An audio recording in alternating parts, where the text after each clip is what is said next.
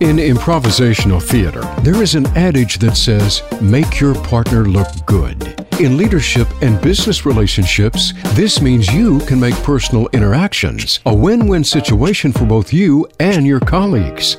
Welcome to Partner Up with Amy Carroll, speaking with guests and listeners like you. Amy uses her wisdom and wit leading you along the road to success. Now, here is your host, Amy Carroll. Welcome, everyone, to Partner Up with Amy Carroll. I'm your host, and I'm delighted to be here with you.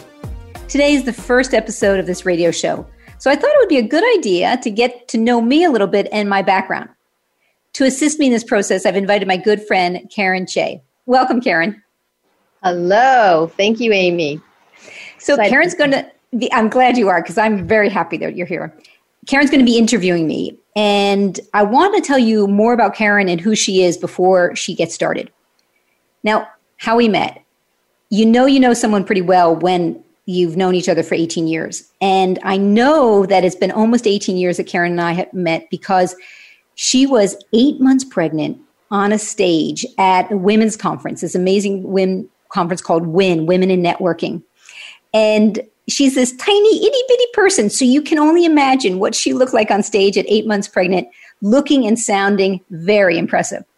And she was talking about what she does professionally. And when I heard her speak, I just thought, I know I need to be around this woman. I need to be, need to be in her energy. I need to be in her life.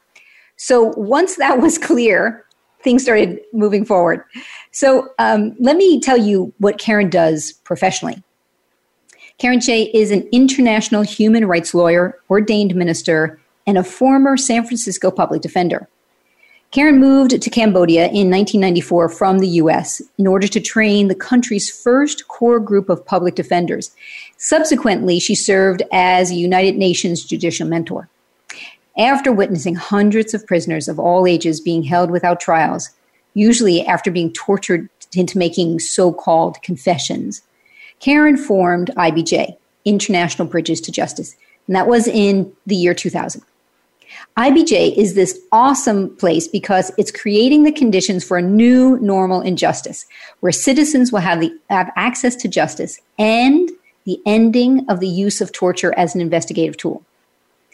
For the past 20 years, International Bridges to Justice has been growing their presence now in 48 countries. IBJ has supported more than 30,000 lawyers and defenders who have represented more than, get it, 400,000 detainees. Pretty impressive. Among others, Karen is a recipient of the of awards from Skoll Foundation, from the American Bar Association of Human Rights Award, the Gleitsman International Award, and Harvard Divinity School. And she was named one of America's best leaders by both US News and World Report. Whew, and just think I get to be your friend. now, before I pass it to you, Karen, one more minute. I just want to sit, tell the listeners one more thing. One of my values is honest communication and being able to speak my truth in a way that others can hear it. And that for uh, others to be able to do the same, speak their truth in a way others can hear it. Now, one of the things I most appreciate about our friendship is that I know, Karen, you are going to tell me your truth whether I like it or not. So I'm forever grateful for that.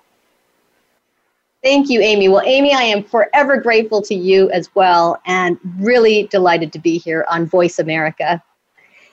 Your show name is Partner Up with Amy Carroll. I know you had multiple title ideas. I have a list right here.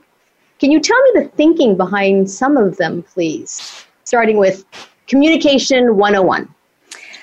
Well, yeah uh, uh, a lot of American listeners will know that when you go to university, one of the basic classes you take is whatever accounting 101 or advertising 101. Well, so I thought communication 101 would make sense because the skills that I talk about are so basic and so essential to everyday communication that it made sense. Now the tricky part is is they may be basic, the, and they may be very easy to understand. It's the application that many of us are challenged by, often because it means we have to get rid of our ego and put that to the side.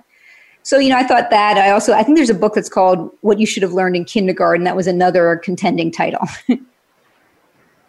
Thanks. And the next being Master Communicator or Emotional Mastery. Yeah, I was playing with these titles because the work I do makes me think of a martial art. Now, Karen, you, what's the martial art that you do? Taekwondo. Taekwondo, okay. And in Taekwondo, they have belts, right? Right. Okay, so just like I know a little bit about karate, there's multiple belts. You start at a white belt, you move up to eventually a brown and a black belt. And I would say my communication now is at a level of brown belt, black belt on on good days.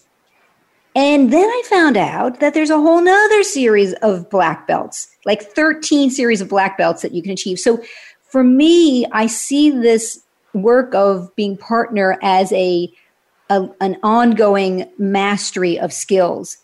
And there's some days that I'm actually actually able to tiptoe into that one of those upper levels of black belt when I have to handle a particularly challenging situation and I've done it well.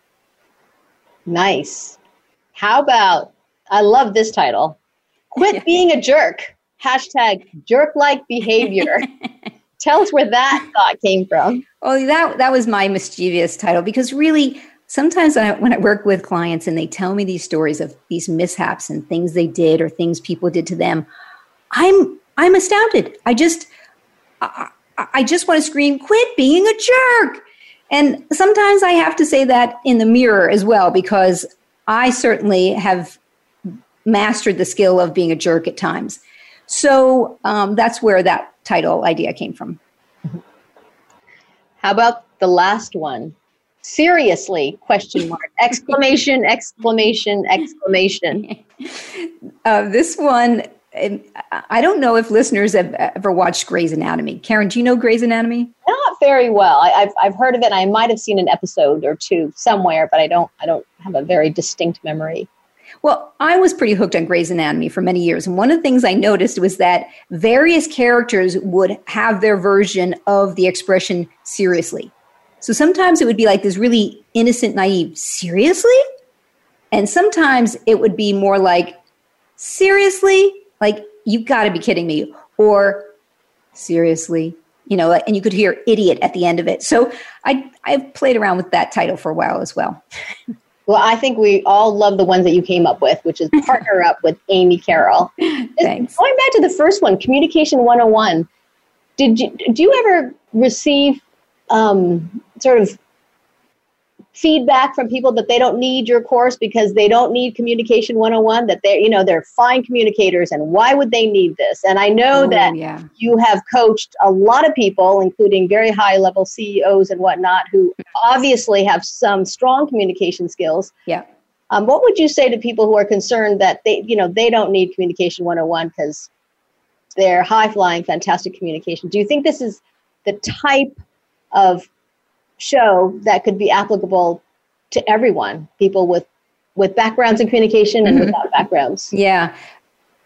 In the 20 years I've been doing this work officially, I have literally only come across one guy in Paris mm. that I had nothing for him. Wow. yeah, he was he was gifted and skilled. I, I will admit he was there was one little thing that I had. He would be pushing his glasses up with his middle finger. He didn't realize he was doing this. And I was like, okay, I don't have a lot, though. I think this one thing is going to be useful for you. Yeah, yeah. So you can imagine, oh my goodness. That's great. Right. So when I pointed that out, she's like, oh, geez, I got to change that. Though, other than that, his skill set was brilliant. So I think based on that, shockingly, there seems to be almost always something, something for people. Yeah. Great. Well, you've been in Switzerland for 25 years now. What brought you here originally? Yeah, so uh, I'll backtrack. I grew up, you and I, as uh, listeners may be able to tell from accents, we're both from the US originally. I grew up on the East Coast, you grew up, grew up on the West Coast. I lived in this town in Westchester County called Pelham, very white neighborhood that um, when I was 15, we moved to the Midwest, and then from the Midwest, we moved to um, Michigan. Now, the thing was, though, when I was a kid growing up, I had just this fabulous exposure to different cultures thanks to both my parents. My father had this job as an executive director of a networking organization called YPO, Young Presidents Organization. This allowed him to travel around the globe. And he would come back from these trips with stories, and we, would always have the photo night, you know, where he would put his slide cartridge in and we would go through all the pictures of safaris and and all sorts of amazing outings and experiences he had so that started to whet my appetite for the interest of other cultures. And then when I was eight years old, my mother went back to work and she started a job as a inner city school teacher for a second grade class in the Bronx. So it was a pretty rough neighborhood. And I was at eight at the time, so she would, I love the fact that she'd take me with her. Mm-hmm. And so these kids were my peers. And it was just fascinating for me to be able to walk into the classroom and to see kids of all different cultures and races and to be able to connect with them. And so that really cemented the desire for me to get to experience and explore other cultures. And then, uh, fast forward, I'm in my, I guess, 20s, 30s, and and I'd been I studied French in high school, forgot everything, started again in college, and I knew that I wanted to live in a French speaking country. And I would tell my friends this. And I was already living in Michigan at this point. So going any further north, I knew it was just not possible. As nice as those Canadians are, there was just no way I could get up to Montreal. I just couldn't. So one day, a good friend of mine, Sharon, said, Amy, I found your dream job. And she said, plus I've written your cover letter for you for the job application. this is how well Sharon knew me. She also knew I procrastinated. And she said, sign at the bottom. I'll visit you at Christmas. So in 1995, I moved to a little mountain village in the French part of Switzerland. And as they say, the rest is history. Fantastic. And do you feel that being in Switzerland allows you to work globally? Oh, yeah yeah, it's it's such a easy location, and the culture and the country is so international that I think I have even more exposure to other cultures than if I was still in the states, perhaps. So officially, you've been coaching, training, and speaking to business leaders and other professional groups around the globe for the past 20 years, and unofficially for over 37 years. What does unofficially mean? And you don't look like you could have done it anyway for unofficially 37 years. That's why you're my friend. so, um, when I was 15, um, my I come from this big Irish Catholic family, and my older siblings were already living their lives when we moved from New York to the Chicago area. And my sister, Pat, who I was closest to, there was a 10 year age difference, she was living in California. And we were, we really missed each other. So, as a way to be able to spend time together, she would fly me out to California and take me to work with her. And she'd just stick me in the back of, she was a trainer for presentation skills and different things. So she just, you know, put me in the back of the classroom and I just would sit there and be fascinated. Well, unbeknownst to me, I was absorbing things visit after visit after visit. So what happened was, I think it was maybe, let's say 10 years ago, I was in New Mexico and I looked up my old college roommate, Juliet. And she was my my first year roommate, freshman year roommate. And Juliet said, So, Amy, what are you doing professionally? I told her. She said, Oh, yeah, yeah, I remember you did that with me. I said, What do you mean? She said, Yeah, yeah, yeah, you coached me. I said, No, no, that's not possible. She said, Yeah, yeah, you coached me. I said, no, That's, I was 19. I didn't know what I was talking about. I couldn't have coached you. She said, Well, you coached me.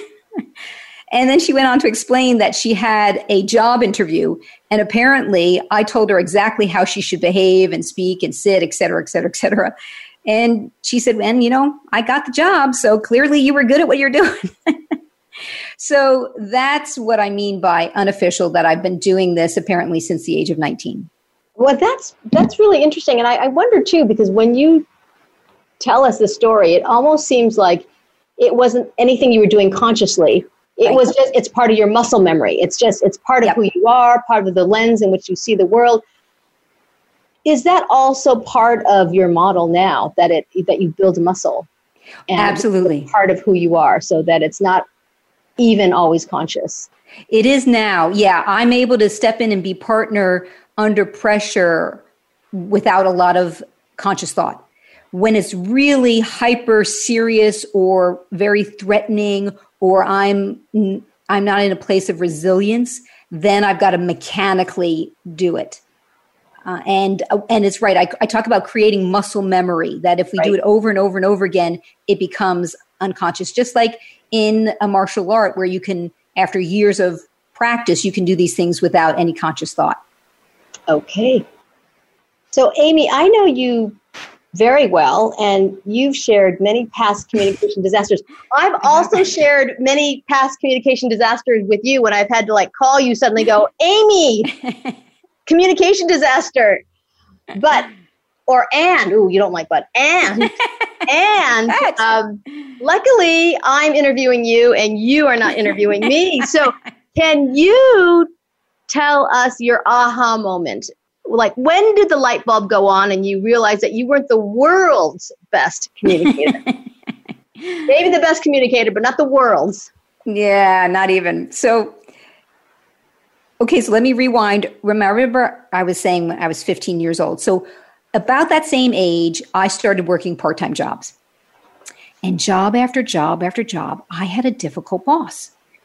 Now, luckily, I have a very supportive family. So I would call up my sister Pat and I'd say, Pat, you're not going to believe it. I've got a jerk for a boss. She said, Oh, Amy, that's, that's really bad luck. Next job, same thing. Same, same phone call, same supportive response. Oh, that's really bad luck. All right, let's just fast forward to I'm now in my mid 20s. I've had about seven to eight jobs under my belt and consistently, job after job, difficult boss. So I call up my sister Pat in the latest uh, episode and I tell her, Pat, you're not going to believe it. She says, uh, let me guess. Difficult boss? I said, yeah. How did you know? She said, Amy, honey, no one has this kind of bad luck. and that was the moment when the light bulb went on because I thought, Oh, that you mean I uh, I'm the common denominator in all these relationships? I'm the one causing the problems? And when I realized that, after I got past the initial shock, there was this sense of I was so motivated to figure it out and inspired and and clear that I wanted to. The problem was I didn't have a clue how to fix it. So the good news is I didn't need to know the how right away. I just, as long as I had that motivation to change, that was good enough. And from there, I took classes and I did therapy and I followed self development courses. And about 15 years later, because at that point we didn't have a clear use of this model, I'll be telling you about in a little while. This was really just me uh, shooting in the dark, trying to figure it all out though after a 15 year span, I finally hit a level of, you know, certain level of mastery. Well, I have to say, I am super happy that I, by the time I met you 18 years ago, you already had a clear view of the model. I did. and I, I still remember hearing you for the first time talk about predator prey partner and, and just thinking it was, it was fascinating. Can you can you tell us about this? When you use this terminology, predator, prey, partner, where does this come from? So once again, Sister Pat, 10 years older, her mission was to help people find a way to communicate effectively. And she started at a pretty early age too on this path. And over many years, studying many different disciplines and working hard at this, she created this model of predator prey partner. I call them three archetypes. And she's done such a beautiful job of making it incredibly user friendly friendly and simplistic because it boils down to the body language, the voice, and the words. So let me give you an example. Most of the time, most of us are behaving as partners.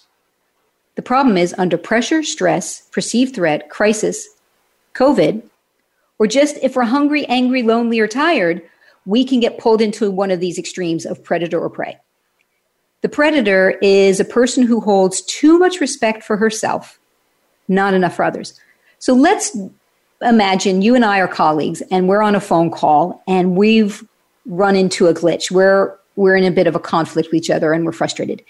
If I was to react towards you as a predator, it might sound something like this. Yeah, Karen, Karen, I know. Karen, I get Karen, would you just let me speak a minute? Fine. Thank you.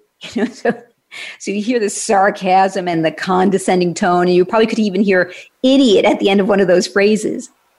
So if I react to you that way, there's a high probability you're going to feel offended or intimidated or both. Either way, I could damage the relationship. And it's not my intention. My intention is just to get results. So a lot of predators are not even conscious that they're showing up as predators, which is good news and bad news. I'll probably talk about that another time on another show if we don't have time today. The other extreme is the prey. And this is P R E Y, although they're often P R A Y because they're usually really nice people. And they're holding too much respect for the other one and not enough for themselves. So if we're on that same phone call, we're having that same conflict, a prey might react to you this way.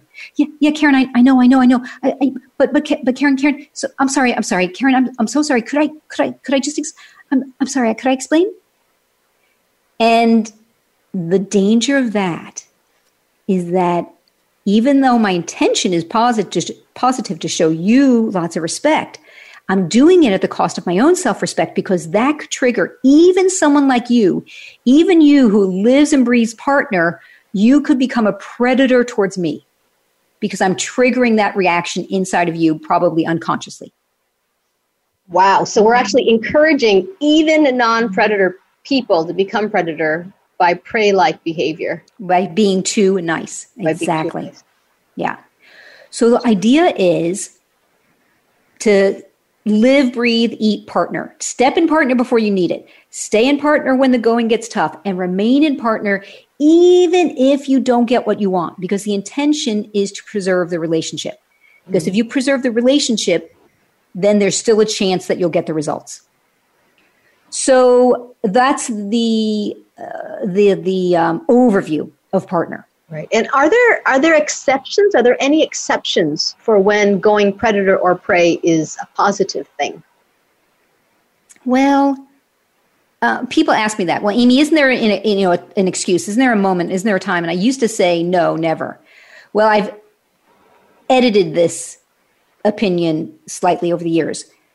I still believe prey is dangerous, and here's an example of why I based on that. Um, let me see. It was probably 10 or 12 years ago, maybe more, I was hired by the United Nations in Geneva to do some training, communication training. And in order to work for them, I needed to take a four hour online course. And I remember thinking, oh, you know, um, this is a waste of time. I'm not going to learn anything. And then I slapped myself, metaphorically, of course, and I said, Amy, get a grip and maybe you'll learn something. So I sat down and I listened to the course. And sure enough, there was a golden nugget in there for me. And what they said, it was, it was bizarre at first. They said, if you're ever taken hostage, I'm looking, I'm doing communication coaching in Geneva. I don't think I'm, this is a high probability. And I said, Amy, again, just chill, girl, just keep listening. They said, if you're ever taken hostage, never cry, plead, or beg for your life. Essentially, they were saying, do not go prey under any circumstances. Now, my feeling with going predator is I used to think, oh, no, never go predator. Now I've edited that to suggest that, not to suggest that, to say that the one time I think I could justify going predator is if my life or someone else's life is at risk. Then maybe going predator is the best option. And even then, sometimes going partner might even be a better option. Hmm. So, you know, that's something that each person has to decide for themselves.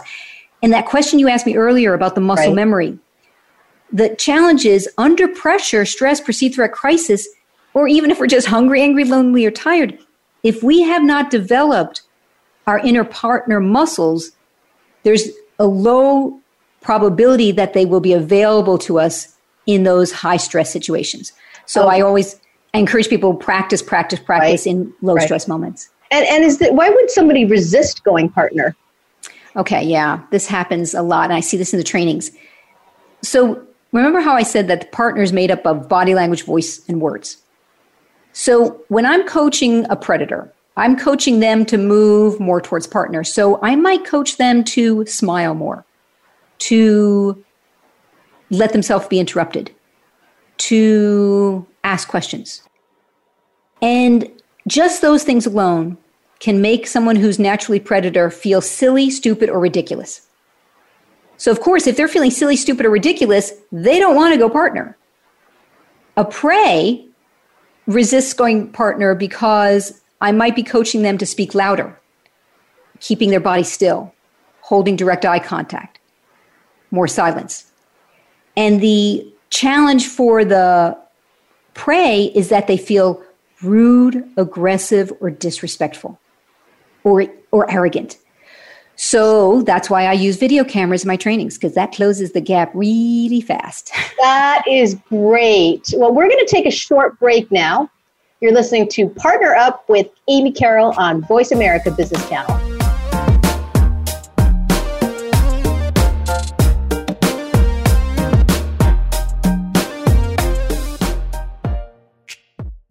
Become our friend on Facebook. Post your thoughts about our shows and network on our timeline. Visit facebook.com forward slash voice America. Do you have colleagues, family members, or neighbors that just drive you crazy sometimes? Do you occasionally find yourself feeling disrespected, mistreated, or annoyed by others? As a no nonsense communication coach, trainer, speaker, and author, Amy Carroll may have a solution for you. For over 35 years, Amy has studied status and power dynamics, what sabotages relationships, results, and how to get desired outcomes in business and personal interactions. Make Your Partner Look Good is a philosophy from improvisational theater, as well as Amy's favorite mantra. For the last 20 years, she has been using her superhero powers to inspire individuals and multinationals around the globe to transform their communication and tap into their own partner powers. With concrete behavior changes in voice, body language, words, and attitude. Amy shows clients what to keep and what to change to get more out of what you want more often with less hassle. Visit carrollcoaching.com today. That's C A R R O L L coaching.com. When it comes to business, you'll find the experts here. Voice America Business Network.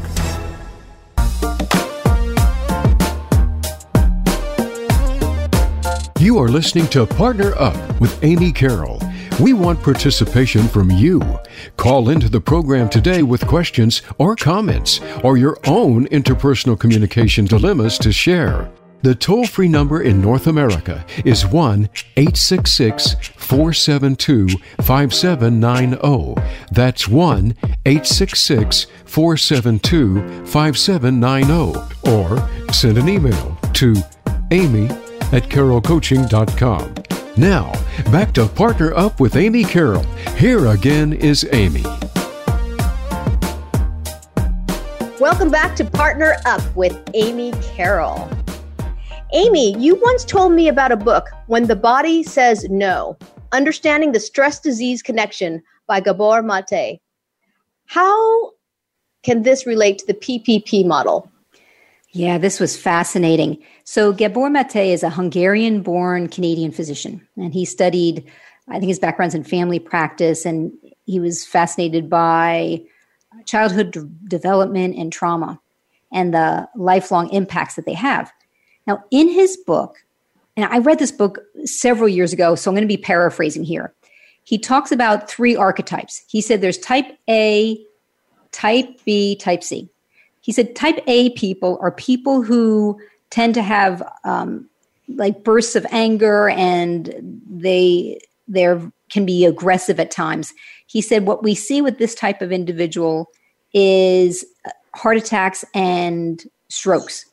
Now, what he described sounded like someone who could appear as a predator. Then he skips over the B t- group and he goes on to group C and describes them as people who are have weak boundaries, have difficulties standing up for themselves, and don't and aren't always um, assertive. That sounds to me like a prey. And he said, now people who are in this category, what he has noticed is that they tend to have autoimmune illnesses and suffer from cancer. Then he said type B are people who have strong, healthy boundaries and are assertive and they uh, express themselves clearly. And in this group, he said this type of person doesn't seem to have any related illnesses. And I was shocked because for me, this is saying really clearly that if you choose to live partner in your life, it pays off in, you know, with better health potentially. Wow, that is that's amazing. So it's not just because you're a better communicator and you're stronger at work and you're stronger in your family relations, it's actually a health issue as well. Yeah. As well. And and I really want to say something to the listeners right now because there's a chance that especially someone who may be suffering from this or knows someone who's suffering from one of these illnesses, you may be think about to start getting defensive or upset or feeling guilty or ashamed. And I really encourage listeners don't go there okay just just notice and see if you can just separate that out and say okay this is interesting information. Perhaps there's something here for me. Perhaps there's an opportunity for me to improve my communication or maybe you know being a good model for your children so they can improve their communication to perhaps um, help end the cycle of disease in some way or another. So I, I, know that sounds very oversimplified. So I really encourage people to just take it with a grain of salt. Right, right. Well, thank you, Amy. Can we talk about another great book? And in fact, for those who can't see, I see this fantastic book right behind you with the yes. green poking its head out. Yes, um, product placement. Yes, we've been talking about your work as a coach, trainer, speaker, and author. Tell us about how your book, The Ego Tango, uh, fits into this and the work that you do. Yeah, yeah. This um so when we go back to the model of predator prey partner and I tell people that I work with them in two directions from outside in and from inside out. What I mean by that is from outside in, how to look and sound like a partner. So through the body language, the voice, the words. And then from inside out, what are you thinking? What are you feeling? What are you telling yourself that's helping you to stay in partner or pulling you out of partner? So I wrote this book, The Ego Tango. And this is full of I say there's seven partner mindset techniques. There's actually nine partner mindset techniques. And here, let me give you some examples. Okay, so like, um, here's one: make up another story. Let's imagine you've got a you're in a team meeting and you're in the process of explaining something. And you notice that you've got this team member this colleague who's maybe they're slouching in their chair or they're rolling their eyes or uh, they maybe they're interrupting you. Maybe they're saying uh, things that they're disagreeing or criticizing you. Now for many of us that would cause us to either go predator or go prey you know get defensive and aggressive or get upset and withdraw what I encourage people to do right in that moment is catch themselves. One, catch the reaction you're having. And then the second step is ask yourself, what story did I just make up? And more than likely, you've made up a story that, hey, that my colleague is, you know, disrespecting me. My colleague's out to get me. My colleague is uh, um, wanting me wanting me to look stupid in front of everyone else, whatever that might be. And if obviously, if we make up a story like that, of course we're going to go predator or prey. So the trick is catch it so that you can shift into partner. And the way to shift into partner is to make up a different story. Mm-hmm. So if I rewind to that colleague, I might say, oh, maybe he or she is uh, feeling anxious or defensive because they're going to be presenting to the CEO later. Or maybe they didn't get the uh, positive work for you that they were expecting. Or maybe they're having problems with their partner at home. Or maybe their the family pet has died. The point is, I don't know what is really going on for that person. And my job right in that moment is to manage my emotional state so that I don't react as a predator prey and then have to clean it up afterwards. And now people might be thinking, well, Amy, isn't that making up an excuse or justifying that person's behavior? Not at all. Because you then, after the team meeting, you can then decide do I want to go and have a chat with my colleague and talk about what happened? And the I encourage people to do that. I encourage people have those conversations. The problem is many of us don't trust how we're going to do it. We don't we're not convinced we'll do it well, so then we don't do it at all. Mm-hmm. So we sweep it on the rug, we convince ourselves it's no big deal, we let it go or we think we're letting it go. And when in fact, you know, the metaphorical rug, we keep sweeping it under the rug and then we're likely to explode. And if we don't explode at our colleague, we might explode at someone when we're home. So the idea is be brave and if it's really an issue for you and you can't get past it, fine. Go talk to that colleague. Though don't do it right after the meeting. And maybe even not the next day. You might need a couple of days to cool off. You might need a week. You might need more. When you're ready, and then while you're preparing, you're thinking about what do I want to say? How do I want to say it? And maybe grab a good friend like I have and Karen say, Karen, okay, I want to say this. And how does this sound? And and then Karen's probably going to say, "Ooh, Amy, that's kind of snarky." Well, no, I hear some sarcasm there. And so, someone who's going to speak their truth to you can let you know how that sounds and how it's likely to land. And then I'll rehearse saying it slowly and calmly. So I would go to Chris and say, "Hey, Chris, do you have a few minutes? I'd like to talk to you about the meeting last week."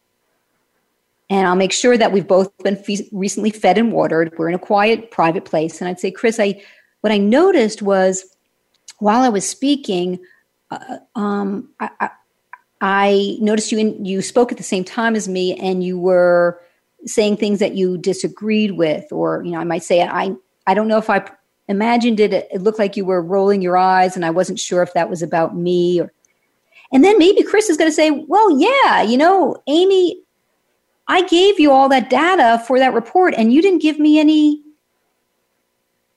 any any uh, what we credit for that. And then all of a sudden, I'm like, oh, no wonder he's annoyed. or the other benefit is maybe Chris was out of line, and he might apologize. And if he doesn't, he's at least gotten the message from you. Hey, buddy, not cool. Don't do that.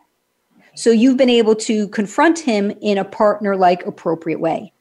So that for me is a brilliant benefit of this mindset technique of making up another story.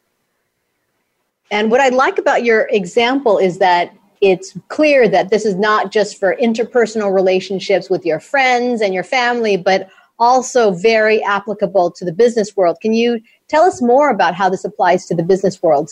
Yeah. Um, one of the other mindset techniques, and I know, Karen, you and I have talked about this, is pretend not to notice when the other person's being a jerk.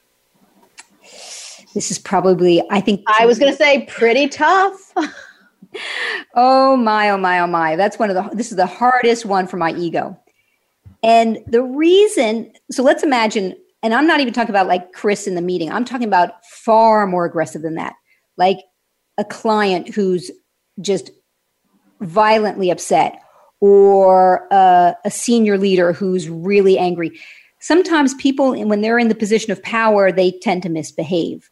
We've mm-hmm. prob- many of people. I, often I'll take a survey and I say, "Who in the room in this training class has ever been yelled at?"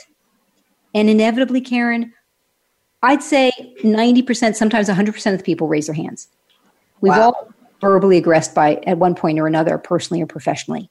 And so what I do is I do this demonstration where I have a brave volunteer come and yell at me and I, and I say, okay, I need you to be really crazy aggressive with me. And I show exactly how aggressive I want them to be. They're like, okay, all right, I can do that. And then they do it. And then I say, and, and before they do it, I say, only stay predator if you're motivated to. If you want to change, change. Inevitably, within 10, 15, maybe sometimes it takes 20 seconds, that person will inevitably transform into a reasonable person because of the way I respond to them. And this takes a lot of muscle memory to be able to train your body to not react. And I'm talking not even raising an eyebrow, not moving quickly, not interrupting. And, so there's, I, in fact, I have on my website a video of what this looks like to be able to what I call neutralize the aggressive person. So people can check that out. And this to me is, it's just incredibly magical when, and the reason why it works, because people are like, nah, I don't think so. So here, here's my question, Karen. If someone's being verbally aggressive to you and you're able to stay calm, cool, and collected, why do you think, what do you, what do you think they're expecting when they're being aggressive to you? What, what reaction are they expecting from you?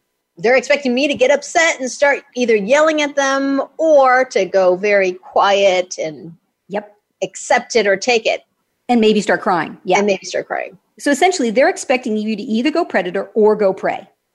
And when they get neither reaction what happens in their brain is very quickly is confusion. Like i said sometimes 10 seconds or less this can happen. And then after confusion their thought is i'm going to look really stupid in a second if i keep misbehaving. So that I, we're by you managing your own behavior, you're getting the other person to recalibrate their behavior, which is why this pretend not to notice technique is just insanely powerful. Great. Well, Amy, one thing we didn't cover is where can listeners get your book? Oh yeah, they can go to Amazon, The Ego Tango, Amy Carroll, and look for the pretty pretty green. Pretty green. Wonderful. Amy, why did you decide to join Voice America and create a radio show? Well, I've always had this fantasy to have my own radio show, which I haven't told too many people about this. So when I got this invitation through an email, I was thinking, whoa, this is crazy. Who knows? And I was kind of like thinking, is someone like trying to to spoof me here and and just they're goofing around with me the, so I did my due diligence. I checked out Voice America and I found that their philosophy and approach is very similar to mine professionally and personally. And having listened to a variety of their radio show hosts, the content I find is like rich and useful and inspiring. And so for me, it was a no brainer to be able to have a wider platform to offer listeners no nonsense, entertaining, and useful, user friendly ways, is more like the way I like to describe it, ways to improve their communication. It was just an easy decision. Well, I think it's great because it's just like more wonderful Amy into the world. I mean, those of us who have the have the honor of interacting with you personally, just you know, know and love you. And, and it seems like more, I'm sure more and more people are going to just know and love you. Thank you. You know, Karen, you were asking about the book, and there was a story I wanted to share, which I think you'll find particularly interesting because of the work you do.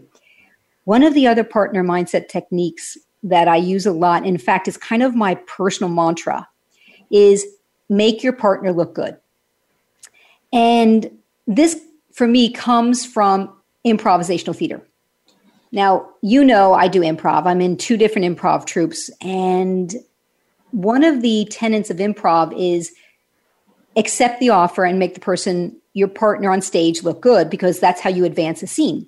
So let's imagine I'm doing a scene, you and I are doing a scene and you come over to me and you say, "Hey, grandma, how you doing today?" And I look at you I say, "I don't know who you are."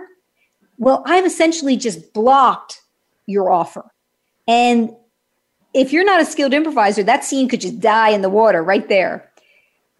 So my job instead is if I didn't too bad if I didn't want to be the grandma on that scene, I'm the grandma right then there. Well, though a very gifted improviser could do this. Let's so I've I've just blocked you I said I'm not your grandma. And what you could do with that is you could take it, and you turn to someone off stage and say, "Oh, well, looks like grandma's getting worse. The dementia's kicking in. You know, she doesn't even recognize me anymore." And so what you've done is you have taken a block and you've turned it into an offer, which is just like the brilliance of improv. And I think one of the reasons why people love watching it on stage. Now, I'm, and this is something I'm going to be talking about in future episodes, is the power of improv. And so, something I heard years ago was Oh, oh, no, no. Before I tell you the story, let me explain now. Um, so, what I encourage people to do is to cut and paste the concepts of improv into their professional and their personal lives. So who, when I say partner, who, whoever your partner is, I'm not just talking about the person you're legally wed to for many years. I'm talking about the person who's sitting across from you on the train. I'm talking about the person on the phone who you're calling at the credit card company because you've been overcharged. Whoever you're interacting with at any given moment, they become your partner. And so the story I heard was about a prisoner, and I think this was in the US, uh, this prisoner was being interrogated because they had information that apparently was going to uh, be critical in helping to save other people. It kind of sounds like a scene out of a typical uh, Law and Order show, which and, I hate, by the way. But I know, ahead. right? I have. Uh, there's other. Don't believe episodes. them. Go ahead. right. Exactly. So the uh, this one particular prisoner was a, a diabetic and after multiple t- attempts to interrogate this guy to get the needed information, and they were going nowhere, one day one of the prison guards brought cookies in that were diabetic friendly cookies. So they probably had no sugar. And he said to the prisoner, You know, I got you these cookies. I know you're diabetic, so they're special cookies for you. The prisoner started talking. And I'm thinking, seriously, that's all it took? Some cookies? Though when you analyze it, really what that was about was respect. That prison guard who was in a position of power showed respect for that prisoner. Mm, great point. Yeah. And, and just showing respect can make that much of a difference. Exactly. Exactly.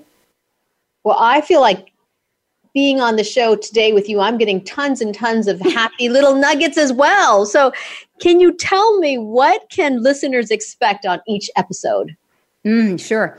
So, I'm going to be focusing on different topics. Some themes will be on personal power, status, privilege. Other times, like I mentioned a moment ago, I'll be talking about the techniques of from improvisational theater and how they can make us happier, kinder, and sexier human beings. Uh, I might oh, I'll definitely from time to time be talking about, as we've been discussing today, the partner skills in interpersonal communication challenges. So it might be coaching people how to have difficult, delicate conversations or being able to successfully manage a bully, whether they're in wow. the boardroom or on the playground, because these skills you can teach to your children. How to be assertive without being aggressive. Uh, teach others how to treat us with respect and it applies also in all different areas mediating, negotiating, presenting. So those are the different themes. And then on most of my shows, I'll be including a guest who I'll be doing more of the interviewing with them. I will also be planning to share communication stories, disasters and successes, both my own and from listeners. So I'll be inviting people. I'm going to give you a call for action at the end of the um, interview today to to tell you how you can participate in that. And I'll also, from time to time, be doing live coaching either with a listener calling in or with a guest on the show. That sounds fantastic. I'm looking forward to it. I'm going to mark my calendar too. cool. So we're coming to a close, and I'm just hoping that before we close, you can tell us, like during the past 20 years of working as a coach, can you just pick a client success story that pops into your mind? Oh, yeah. Um, oh, I've got two juicy ones. Okay, here's one that I'm thinking of. Uh, this took place. So, so in 2012, I started teaching up in Lithuania a three day executive presence course at Baltic Management Institute in the capital in Vilnius. And I had uh, the first class 50 s- senior leaders. And this is was their first course that kicked off their 18 month executive MBA course. Mm-hmm. And this is a testimonial that comes from one of the participants who was in that course, who was a sales manager. And I remember he said to me, Amy, after I took your course, I went to see my most difficult aggressive customer. This guy was a 100% predator. This customer is also a wholesaler. So, what this means is that on one hand, he's my partner. On the other hand, we're competitors in some of the distribution channels. Annual sales with this customer are 2 million euros. Every meeting before was always the same. Both parties would be hiding something and bluffing. So before this new, this recent meeting, I decided I'm going to go into this meeting with a partner mindset. And I prepared for the meeting, and the results were very positive. And he said, first of all, it was like, it was the first time I was open with this customer. And I told him what I liked, what I didn't like. I didn't hide anything. Step by step, the customer started to open up as well. And it was really fun to feel that everything you told us was working. The second very important step during this meeting was to implement something called smartnership, which we learned in the executive MBA negotiation course just after yours. We started looking at what money besides the 2 million in annual sales we were both losing. We both found that by not being open, we were losing an additional 1.5 million euros. Simple. Really simple. We both agreed. After the meeting, I got an order for 150,000 euros. And for the next year, we aim we're aiming at 3.7 million in turnover. That's a 10% growth plus 1.5 million additional that we found by using the smartnership approach and the partnership mindset.